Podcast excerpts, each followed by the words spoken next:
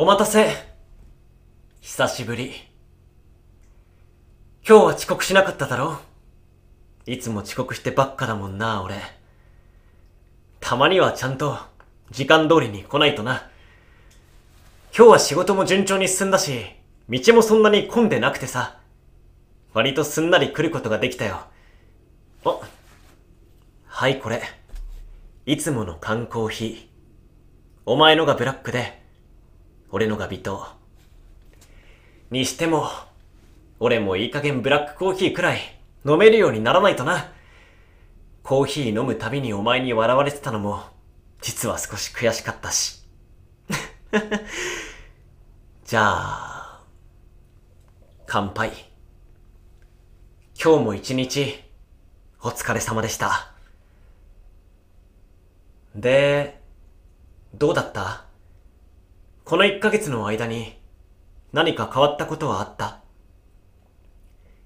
一ヶ月に一回しか会えないと、いろいろ話したいこともたまるよな。え？俺だけ？俺の方は、細かいことならたくさんあったよ。例えば、結構長い間使ってた電子レンジが、ついに壊れちゃってさ、男の一人暮らしに電子レンジって必需品だろ？もう慌てて次の日に買いに行ったよ。あとは、そうだな。あ風邪ひいた。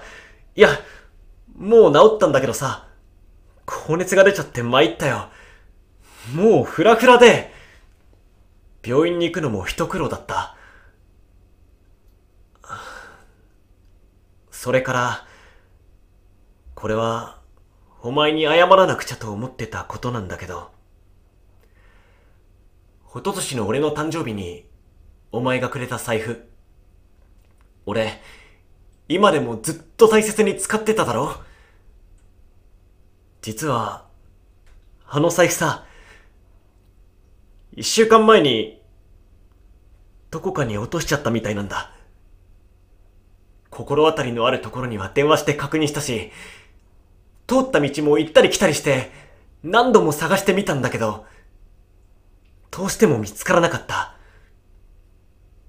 見つかったら連絡もらえるように頼んであるし、交番にも届けたんだけど、一週間経った今でも、まだ見つからなくて。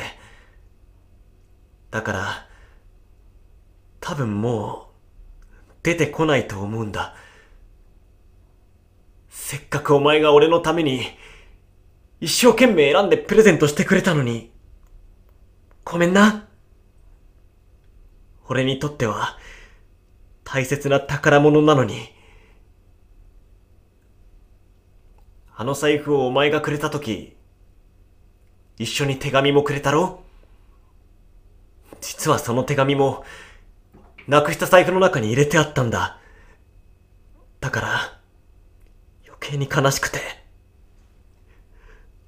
本当にごめんでも、どうしても諦めきれないから、もう少し探してみるよ。見つかったらすぐにお前に報告しに来るから、待っててな。お前はお前はこの一ヶ月の間に、どんなことがあった？嬉しいこと、楽しいこと、悲しいこと、辛いこと、頭に来たこと、きっと、いろいろなことがあったんだろうな。頭に来たのは、たった今かな。財布なくされたこと、本当は怒ってるんだろそれとも、やっぱり、悲しませちゃったかな。お前はさ、ここで季節が移り変わっていくのを感じながら、俺のことを思い出して笑顔になったり、会いたい気持ちを抑えきれなくなったりしてくれてるのかな。俺はそんなの、しょっちゅうだよ。ふとした瞬間に、いつもお前のことを思い出す。屈託のない優しい笑顔とか、拗ねた時、少し頬を膨らます仕草とか、ピーマンが苦手で、いつも端っこに避けてたこととか、それから、お前がいなくなったあの時のことも、当たり前だけど、今でも忘れられないよ。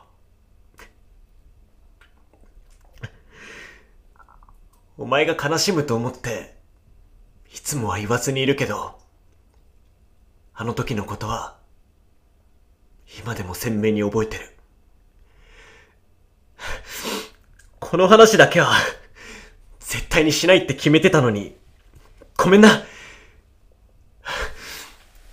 お前がくれた大切な財布と手紙を、なくしちゃったことが、よっぽどショックだったのかな、俺。本当は毎日でも会いに来たいけど、お前のためにも、自分のためにも、月一回にしようって決めたんだ。少しずつでも前に進まないと、お前を悲しませちゃうもんな。だから、月命日だけ会いに来るって決めた。おっと、さっきまで穏やかだったのに、急に風が出てきたな。あ、もうこんな時間か。